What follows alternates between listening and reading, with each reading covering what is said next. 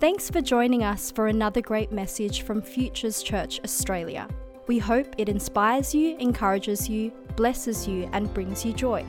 For more information about our church, go online to futures dot church. And now for our message. Nothing alike. Good to see you.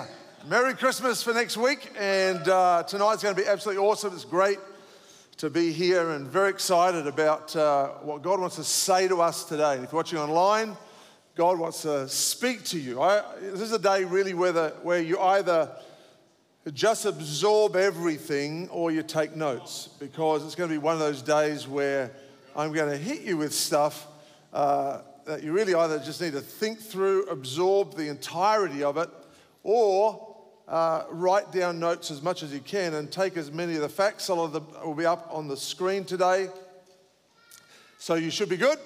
But we're coming to Christmas, obviously, and every year, you know, I just traveled through Japan and Singapore these last few weeks, and and to see, uh, it was amazing in Singapore. Everywhere across the city, there are Christmas trees and Christmas lights and Christmas music, and it's like Christmas used to be in Adelaide, yeah, where everything was festive, where there was this focus on Jesus, where there's songs that weren't ashamed about the things and the truths that relate to Christmas. Yes, there was commercialism. Yes, there was those things. But there was tribute to the reason for the season. But as we approach Christmas, the question we need to ask ourselves, because the world certainly is, is the virgin birth just like Santa Claus? Is it just a fairy tale?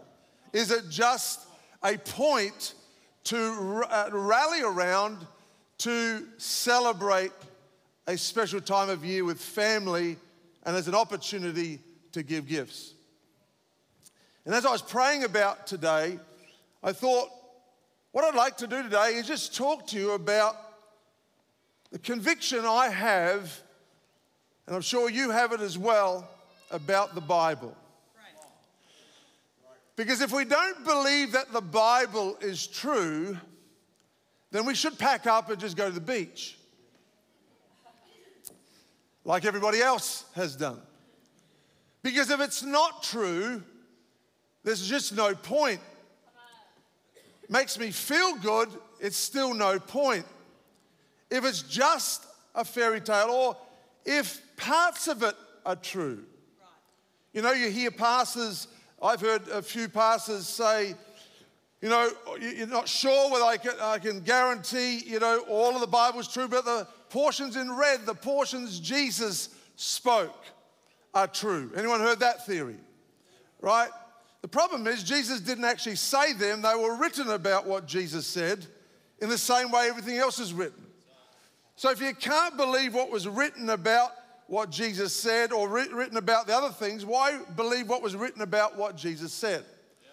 So we're living in a world where my truth has gone past my truth. It's gone to my conspiracy about how the world ticks and how the world operates. And so is there a true north? Is there a foundation? Is there a foundation that we can build our lives on? Because if the Bible's not true, give me another job. It's not like I was desperate and needed to have a job and I became a pastor. Back in the old days, if you became a pastor, there's just a guarantee that you got thrown to the lions or, you know, featured in a gladiator match of some kind, or were killed, or were forced out. And Paul writes, you know, his famous thing says, he desires to be an overseer, desires a great thing, in the time where really job applications were really low, because to become a pastor meant to die. So is it true or is it half true? And I want to go through it with you today and just help you understand it. The Bible says this in two Timothy three sixteen, all scripture, let's read it together, shall we? So that, that way I can have a drink while you're reading. Could you do that? All scripture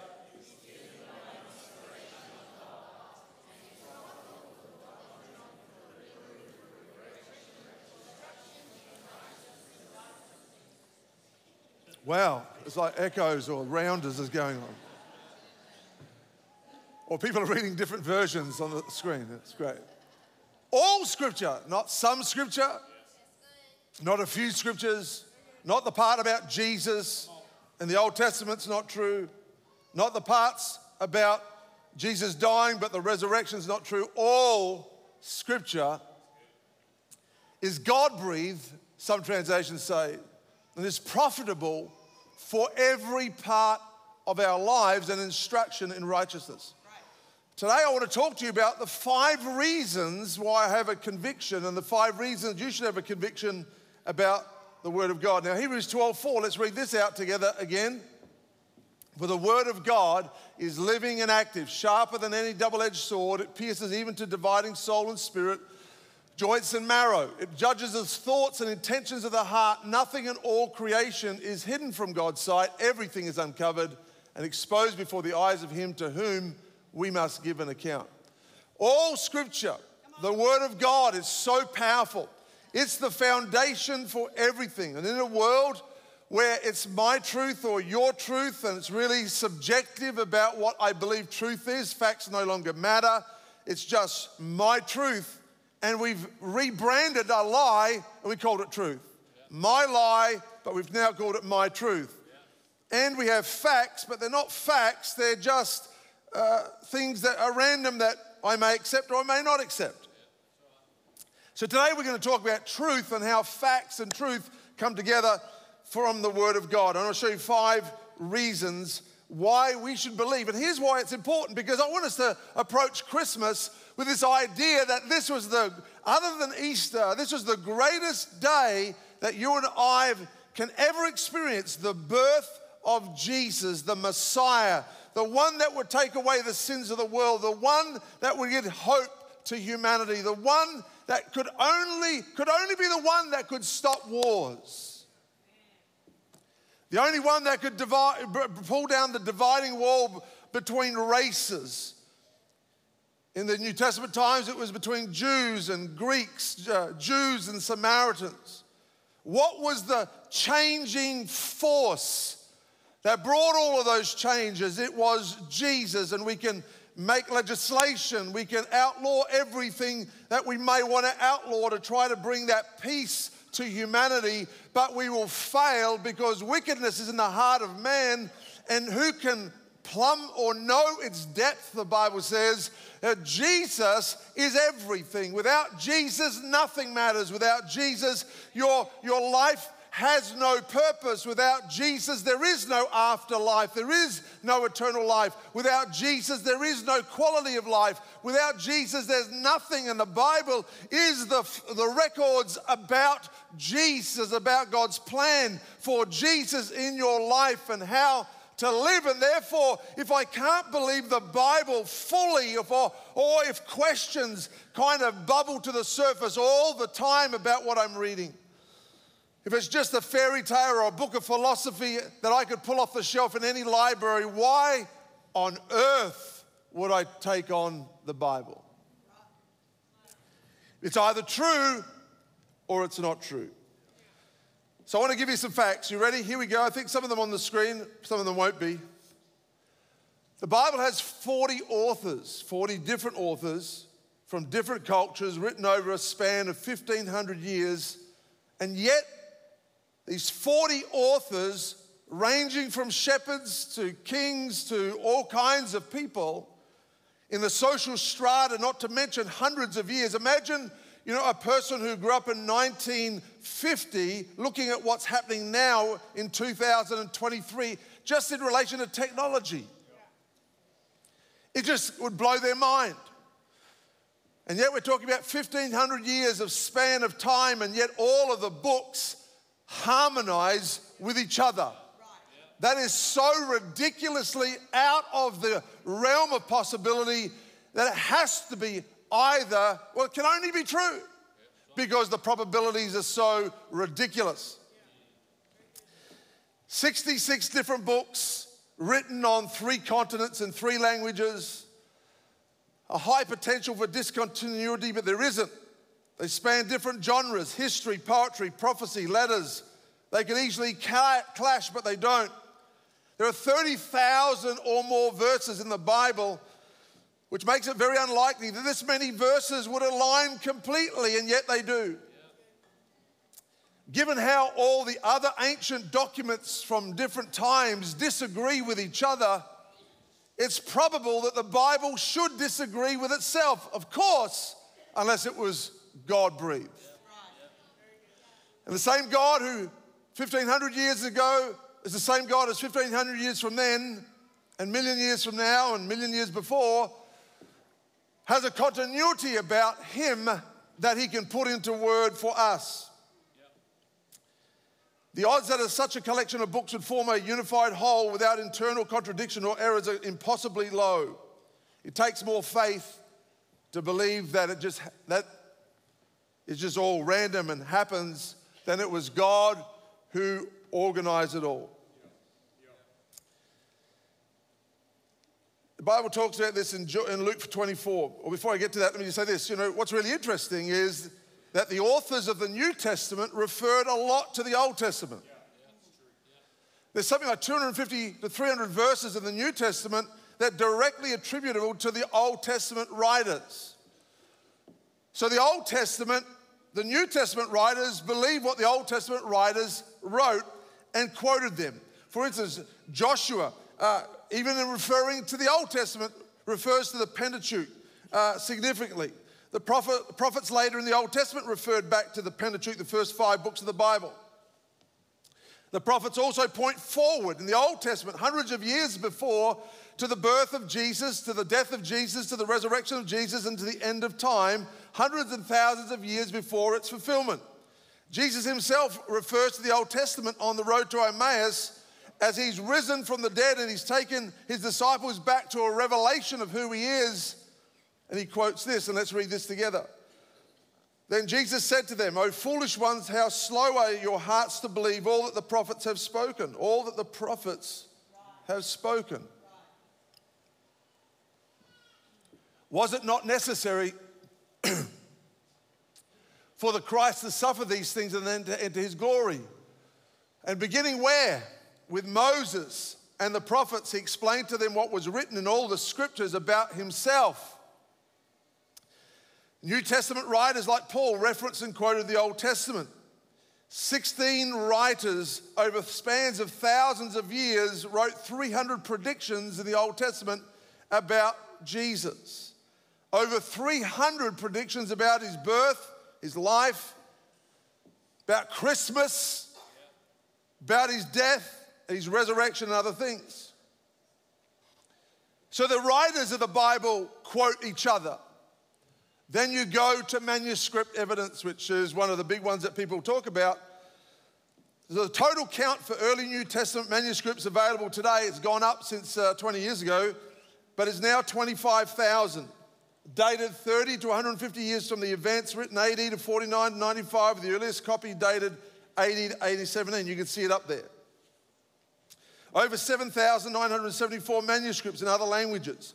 Armenian, Coptic, Gothic, Ethiopian, Syriac, Georgian, and Slavic, dated early century, second century, and on. Over ten thousand manuscripts in the Latin Vulgate, dated from the third century and on. Compare that to Aristotle, the great Greek philosopher. A thousand manuscripts dated twelve hundred years after the events, written three hundred eighty-four to three hundred twenty-two B C, with the earliest copy dated eight fifty A D. Plato, another famous persons quoted in the Western Hemisphere uh, so, so prolifically, has two hundred ten manuscripts dated twelve hundred years from the events, with the earliest copy dated A D nine hundred. The Emperor Caesar's first-hand account of the Gallic Wars has two hundred fifty-one manuscripts dated nine hundred years from the events, written ten to forty-four B C, with the earliest copy dated A D one thousand. So the first manuscripts of the Bible were actually written within the first twenty-five to one hundred fifty years of the actual events taking place. So when you compare what every rational person on the planet who studied philosophy believes about the manuscripts of Plato, you don't find people say, "Well, I don't believe Plato. I don't believe the other Greek philosophers. I don't believe what Caesar said." Well, there's, there's all these evidence, there's these manuscripts. Well, when you compare what is treated as fact and truth for these great philosophers, Aristotle and so on, compared to what it says about Jesus and the Bible, It is so small in comparison, and yet people have a heart, no problem believing those manuscripts that relate to the Greek philosophers are true. But what is the problem then when you've got ten times the amount that relate to Jesus and his life and the Bible and all the things that we believe? How ridiculous to have a, what does it say to us? That means there's a deliberate, non-scientific, non-philosophically uh, intelligent or honest view of these evidences. Come on, you can clap. Number three, going fast. Number three, fulfill prophecies. So I'm going to show you a picture on the screen in a moment, but three hundred prophecies about Jesus we talked about. Now I want to talk to you about the probability. Let's have that uh, screenshot up. No, okay, next one, that one.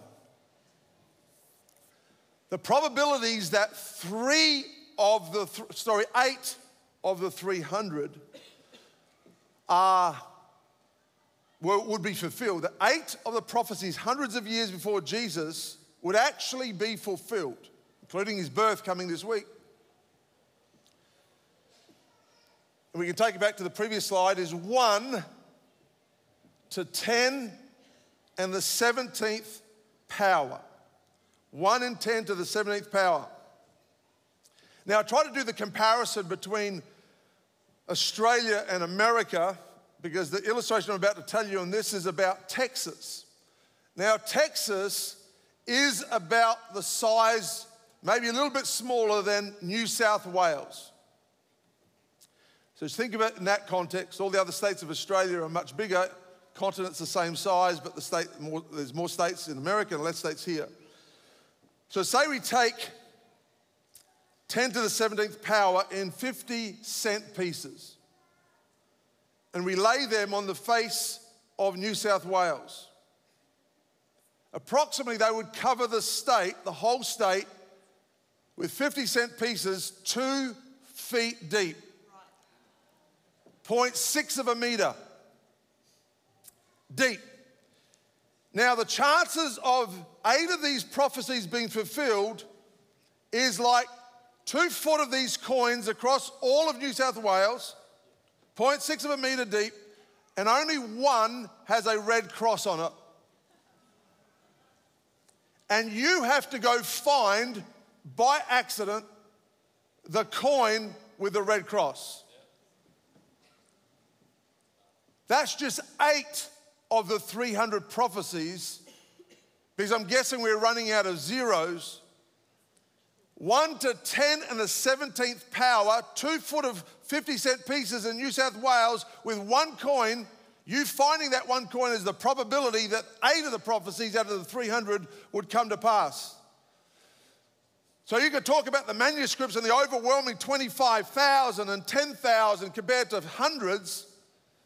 You could talk about all of the other things we've chatted about, but just in fulfilled prophecy.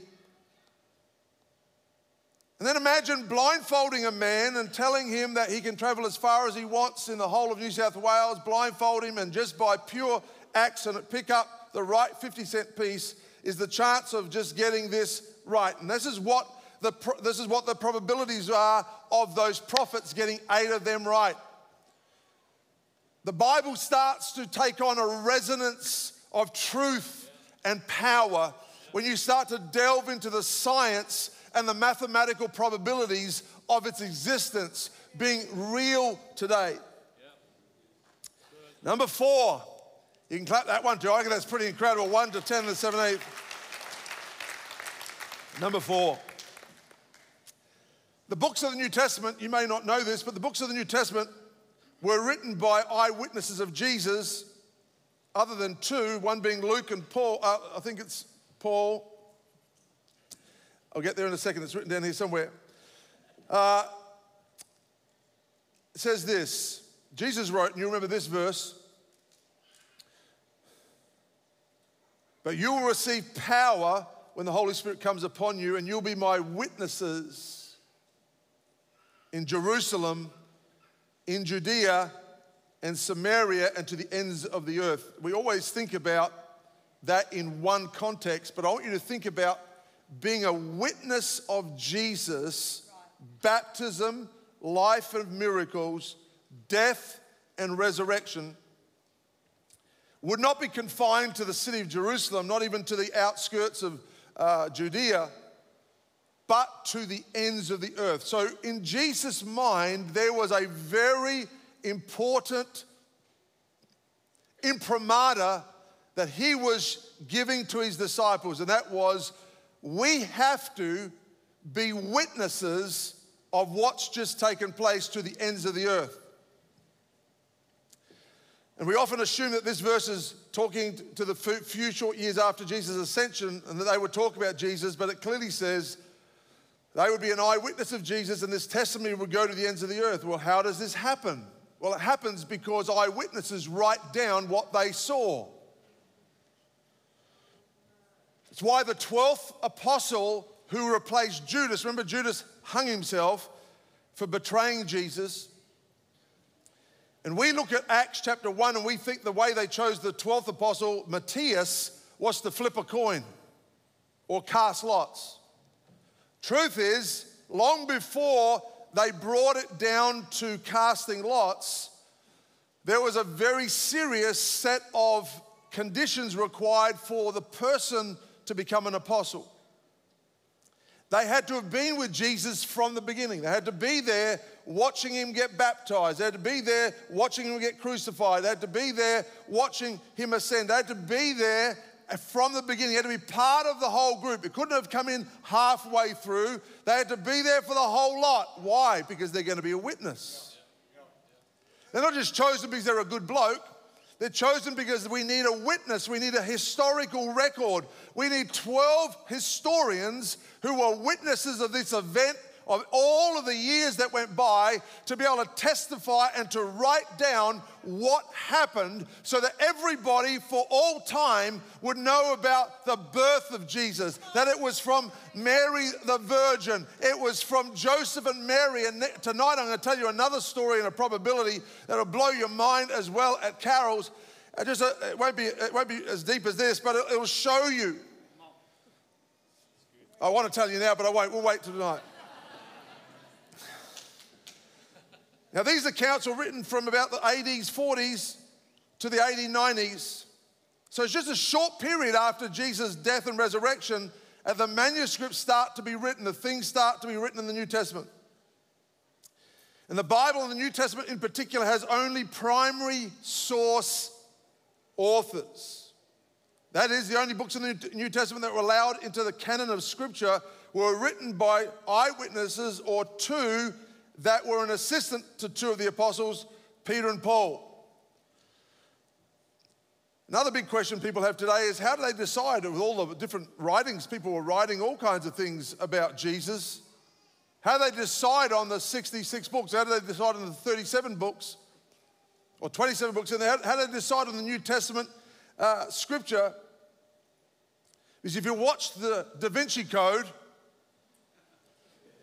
you'll believe it was a conspiracy of priests. It was some political conspiracy, which is great for Hollywood to sell some tickets, but it's not history and it's not true. There's less evidence about the guy that wrote the Da Vinci Code than there is about anything that Jesus did. Firstly, you need to know that the Jewish Old Testament, so what's good to know is that the Jewish Old Testament is exactly the same as the Christian New Testament. Sorry. So that a few books are in different order. The Catholic Old Testament has extra books that were added hundreds of years later. The Catholic New Testament and the Christian New Testament are exactly the same. So this is how the canon of Scripture came into being. First of all, there were, there were three things. One, there had to be apostolic origin.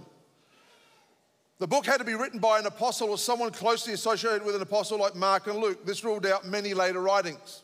So only eyewitnesses or their very close assistants like Mark and, uh, who was the other one I mentioned? Don't want to get it wrong. Luke, uh, were allowed into consideration. They had to be apostolic origin. There had to be an orthodoxy. In other words, the theology in the book had to align with the teachings of Jesus and the apostles. Yep. Books with contrary or heretical teachings were excluded. So all these books are presented. The eyewitnesses, remember there are twelve, the eyewitnesses have written things about Jesus. Anything that was outside of that knowledge was excluded. Antiquity, right? The books had to have been written in the first century within living memory of the apostles. It wasn't some kind of fable that was written four hundred years ago from what my grandmother told me. Down through the years, we weren't sitting around a campfire, and we weren't sitting around some Italian pastor, and my nonna told me this story about what happened in her generation, what happened in her parents' generation. No, they had to be written in the first century A D within living memory of the apostles. Later works were ruled out. And what you've got to remember is that these followers of Jesus were being hunted uh, by the Roman authorities. They were being hunted. They were being uh, hunted all over the world. They were living from day to day, not knowing which day would be the last.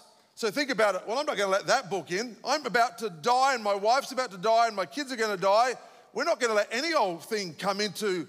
If this thing about Jesus is real, we better have the real books. There was a discretion about what was real and what wasn't that is missing from our lives today because we don't live in the context that they lived in in the first century. Yeah. Good. Just think about it. You're about to be murdered, tortured, watching your wife get tortured, and you've got to renounce the things that you believe in. You want to make sure that what people are writing and what you are believing in is good enough for you to go and die for. It brings great, great motivation to keep things right and to keep things pure. So the incentive to not only have, to, to only have the scriptures that were instantly recognizable as having an inherent authority were accepted because this was their life. They believed in the Messiah, and they would not die for just some writing that wasn't obviously from God, inspired by the Holy Spirit and written by eyewitnesses. It was spread like this with great earnest. The early Christian community was very careful and very passionate about not attributing divine inspiration to anything. There was no, you know, uh, loose as a goose kind of approach, couldn't care less, yeah, let's add it in, sounds great, right? We're only just making up a Bible, it's fine. Their life depended on it being real. This is not real. Really? Are we going to suffer for something that's not real? Our lives, there's too many other good things to do than to suffer for something that's written by Johnny down the street that doesn't make sense. Yeah, very good.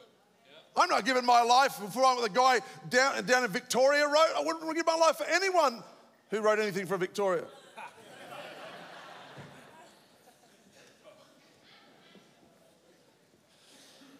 If you're a Victorian, we're glad you're here.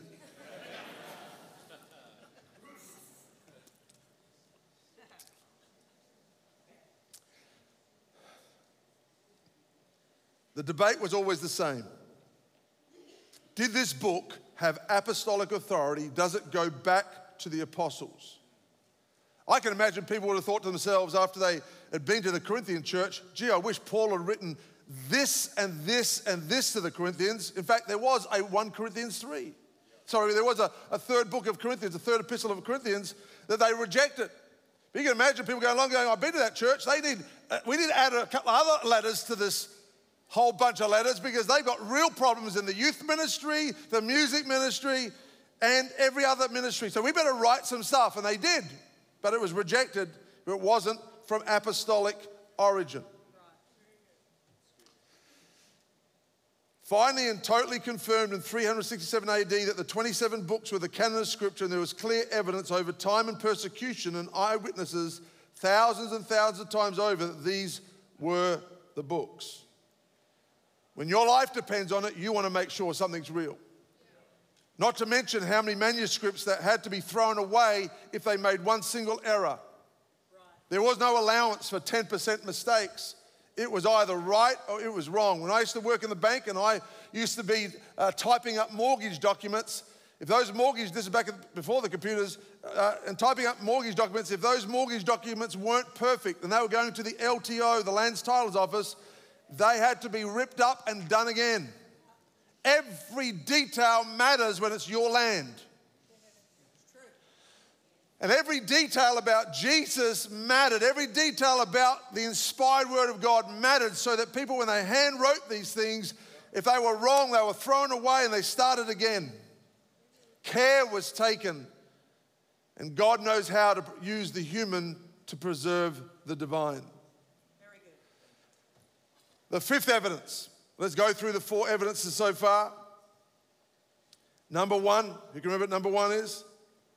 Unity. The unity of the Bible from various authors over fifteen hundred years. Number two, manuscript evidence. Number three, fulfilled prophecy. How ridiculous. Could you find a fifty cent piece in all of New South Wales with that kind of probabilities? No, no chance. Yeah. Number four, the books of the New Testament were written by eyewitnesses of Jesus, of apostolic origin. And number five, probably the most compelling. I remember having this epiphany myself when I wrote a... a, a an assignment in my Bible college time about the Bible. The greatest evidence, all those evidences I've mentioned to you, are true. They cannot be withstood. The power is compelling. The logic is so tight and so easy to follow. It takes someone who really doesn't want to believe the Bible to turn their eyes away from the evidence that's before them. Right. A person with a bias, they don't want it to be right. Well, of course, you can say that about everything and everybody does. Well, I don't believe it. Why? So I just don't want to believe it. Even if it's a fact, it's not my truth.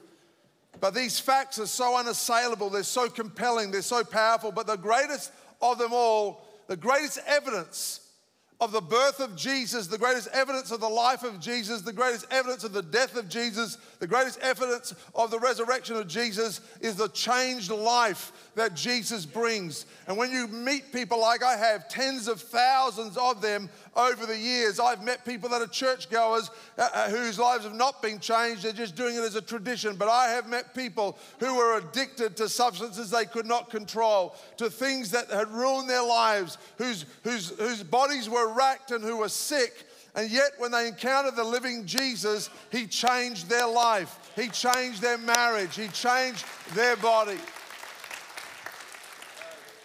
I remember sitting as a fourteen-year-old, and many stories, but this one, when you're a teenager, kind of comes back to me as a fourteen-year-old sitting in a seat in the back, you know, the Apollo Stadium, which they've knocked down these days, but the old Apollo Stadium. And I was sitting there in a service, and someone was preaching, a guest speaker come to the state.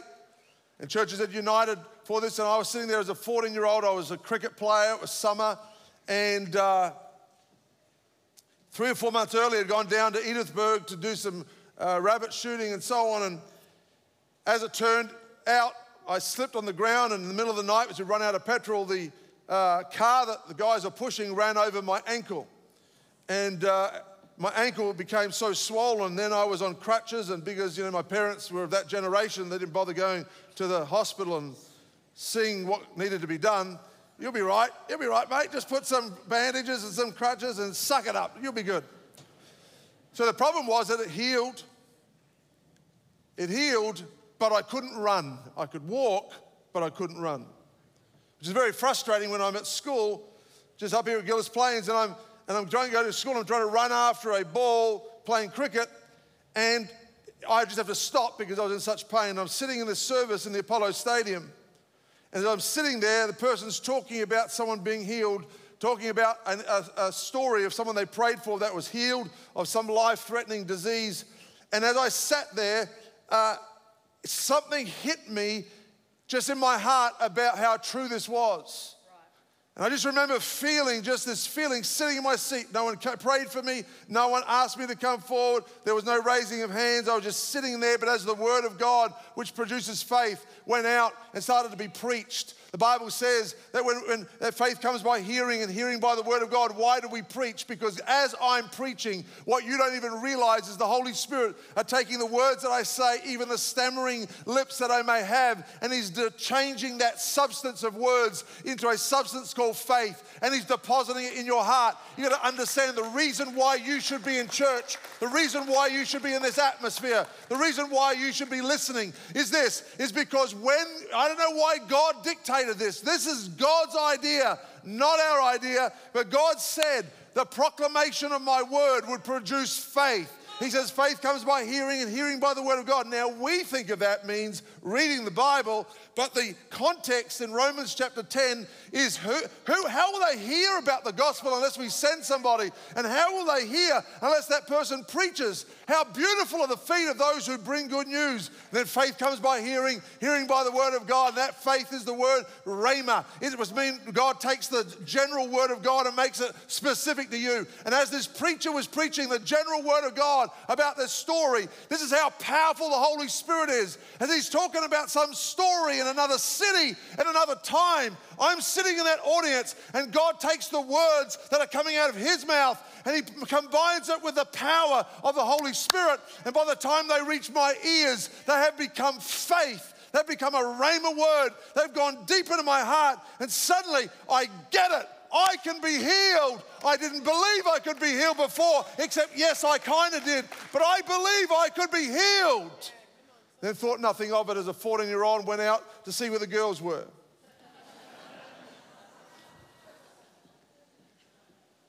Went to school the next day, didn't think about it twice. I was literally sitting in a service.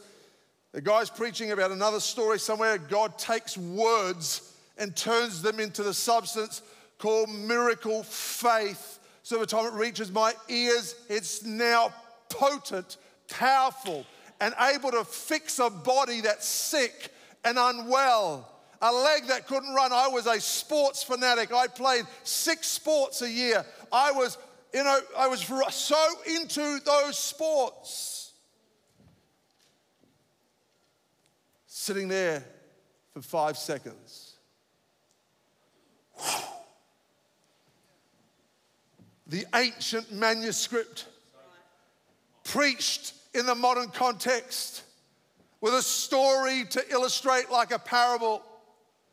As I'm sitting there, listening about the Jesus who heals today, who wants to come and heal your body, who not only wants to heal your soul so that you go to heaven, but who wants to fix your body and to fix your sickness and to fix the ailments of your life, that wants to come and penetrate what the enemy wants to do to you or your family's life and bring life where there's death and to bring health where there's hopelessness and to bring a new day where there's no day, to come after that child that's sick or that child that's away from God and to put into your heart a faith that just came from a declaration that I can believe, I will believe, I do believe that God's going to cause healing to come and God's going to cause that young person to come back and God's going to cause my marriage to be healed, God's going to cause my workplace to be changed, God's going to cause that addiction to to be freed from my life. And the next day, up here at Gillis Plains, we're out at lunchtime playing a game of cricket, and I was in the outfield because I was injured. And someone hit the ball, and instinctively I had forgotten all about it, forgotten about my injury, forgotten that I'm not, I can't run now. It's been months that I can't run, months since my leg's fine, but I can't run. There's a scar right here. It's really funny because whenever I go through uh, airport security, it always comes up with something down here when I go through the metal detector. It's a very strange thing Jane and I talk about often, but it's a funny thing. I get up and go after this ball, then I, the ball's about to go to the boundary line, so I sprint. And I grab the ball, but I stop and let the ball go to the boundary line because suddenly I realized I can run. I hadn't realized I couldn't run until I realized I could run. And I, you know, for months and months, I've not been able to run. For months and months, this injury has plagued me. It threatens my sporting future and my desire to do outside, outdoor things in sports. But sitting in a service, five seconds of God's word, the word of God, preached out of the mouth of some random stranger with a heart that's open, but with God's word that's more powerful than any heart that may be ready or not ready. It penetrates into my heart. Next day I get up and I'm sprinting, and from that day on, just sprinted like I did before, like I'd never been run over, like nothing had ever happened to my ankle, like nothing had ever broken, like nothing had ever been damaged. I was back to my brilliant self.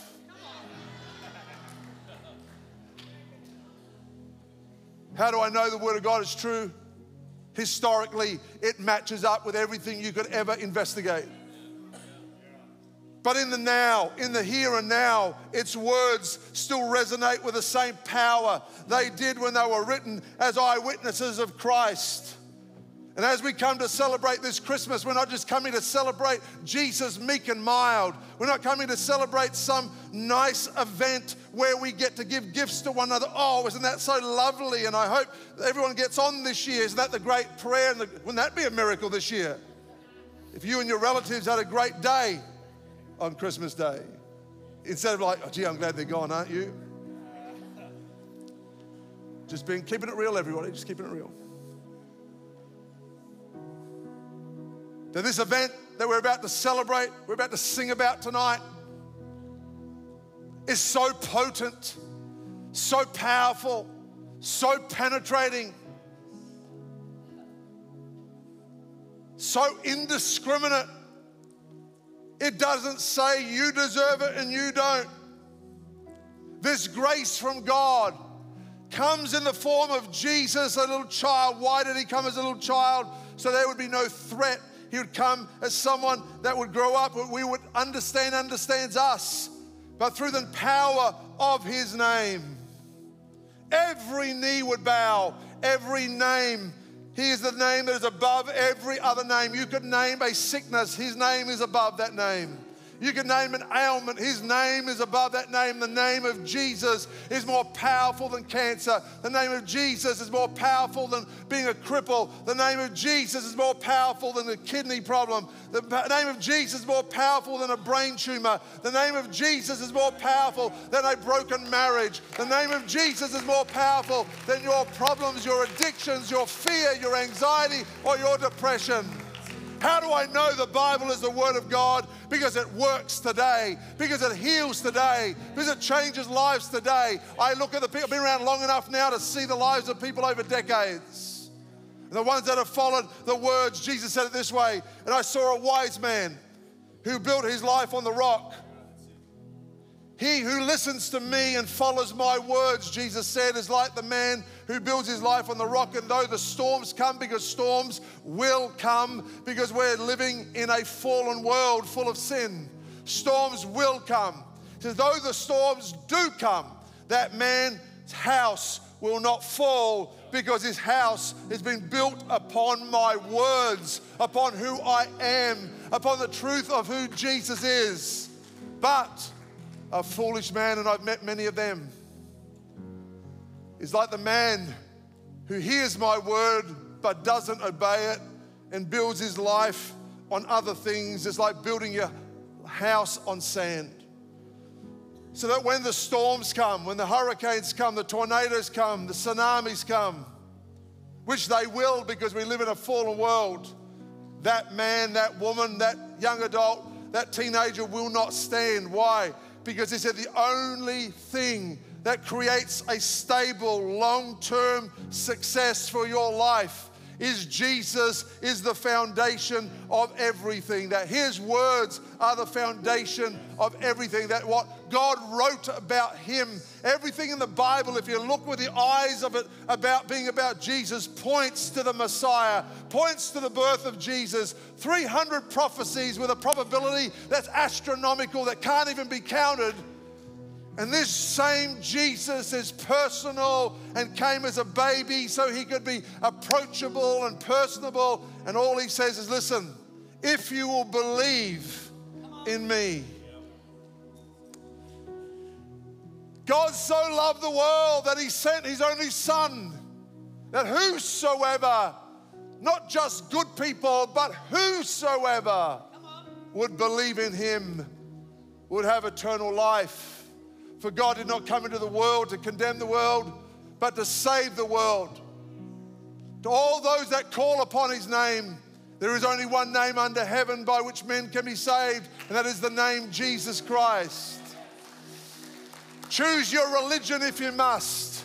Choose your philosophy if you like.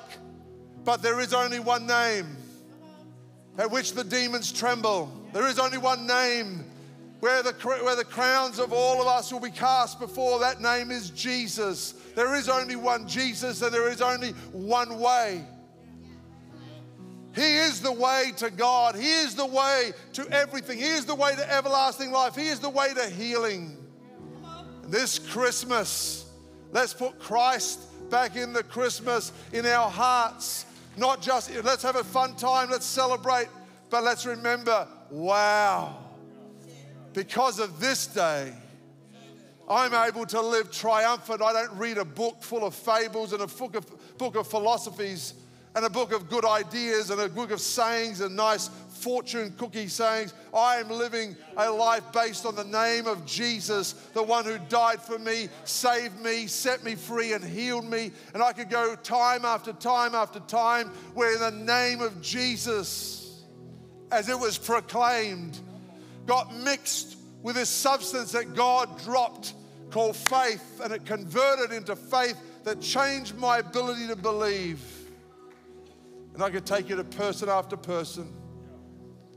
So the question is, what are you going to do with him this Christmas? Is Santa Claus going to be the predominant theme in your Christmas?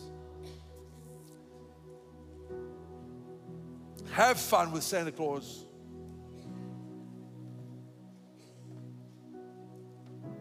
But don't forget that that was just made up by a marketing company in nineteen forty.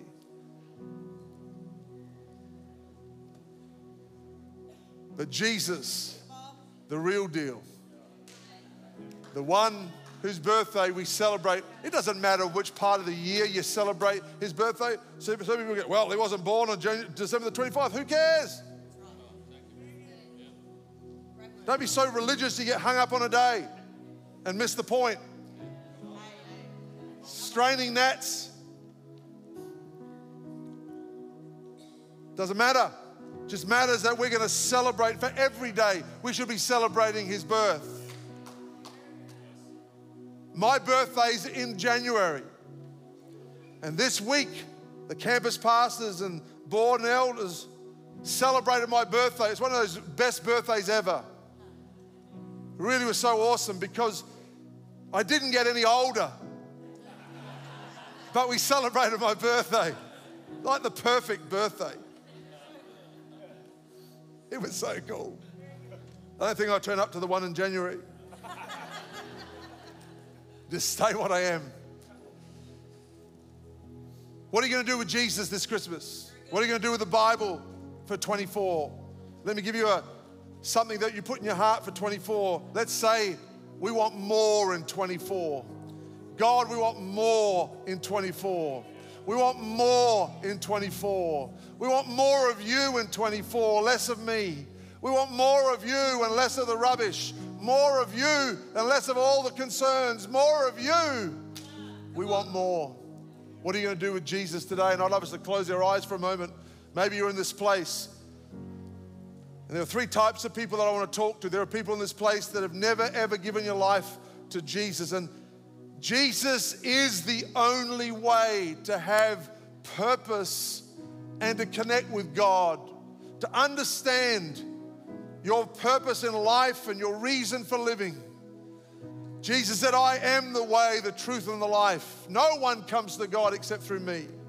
The second person is a person that once believed in Jesus.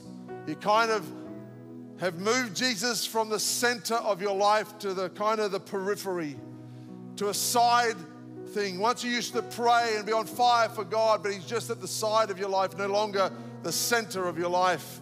I want to pray for you too. And there are other people today that if you were to die today, you're not sure you would go to heaven. Well, I can tell you at the age of six, I put my hand up in church. I didn't think my dad saw it, but he did. And they forced me to give their, my life to Jesus, but I didn't really get saved. I went along with it. And I wondered why for the next ten years going to church, I wasn't sure if Jesus came back where I would go, or if I would die, I would go to heaven. But when I had a revelation of Jesus at seventeen, which changed my life, there has been no doubt since that day.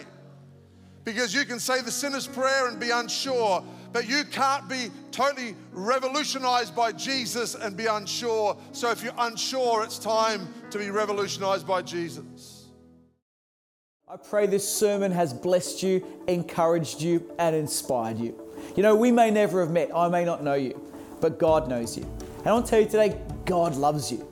That even before you knew about Him, He loved you. And He has a plan and a purpose for your life. You know, so many of us do life on our own, trying to lead our life in a way that finds answers and finds the peace and finds the joy we're looking for, but we come up short. But God knew that you needed rescuing, that you needed saving, that you needed His love. So He sent His Son Jesus to come and pay the price for our mistakes. He lived a perfect life, but knowing we couldn't, He said, I will take their place. So He died and rose again so that His death could pay the penalty for my mistakes and my past, and His life could make a way so that I could have life. I believe that when you believe in what Jesus did and when you invite Him to be Lord of your life, you can experience forgiveness, peace, hope, joy, purpose and life like you've never known before. It's not about what we've done or who we're not. It's about that we have a God who's good, who can turn things for good and loves you. He's a father, He's a friend, and you can invite Him into your life today by simply saying this prayer after me. I'm going to say this prayer, and wherever you are, wherever you're watching around the world, pray this prayer with me. Maybe you once knew God and you walked away. You know what? Maybe He's getting your attention today to say, come back into relationship with me. Maybe you've known religion, but never a real genuine relationship with God. Why don't you say this prayer too? And I believe this can be the beginning of a great new day. Let's pray. Dear God, thank you for loving me and giving your life for me. I pray you forgive me for my past and you walk with me into my tomorrow. Let me know your grace, your forgiveness, your peace, your purpose, your joy and your hope into my life. I ask you to lead me and guide me from this day forward. Be Lord of who I am. In Jesus' name, amen. I'm so glad you prayed that prayer today. I believe that as you did, the peace, the grace, and the love of God comes into your life. You know what? The past is real, but it doesn't have to dictate your future. Let the love, the grace, and the Word of God go with you from this day forward, and I believe the best days are ahead for you. If you prayed this prayer or you want to know more, maybe you're on the journey, why don't you flick us an email so we can send you some material about following Jesus. We can maybe connect you with a local church near you that you can do life with, get good people around you, and we would love to pray with you. I'm so glad you prayed that prayer. I'm so glad you're on the journey of following Jesus. I'm so glad you listened today. God bless.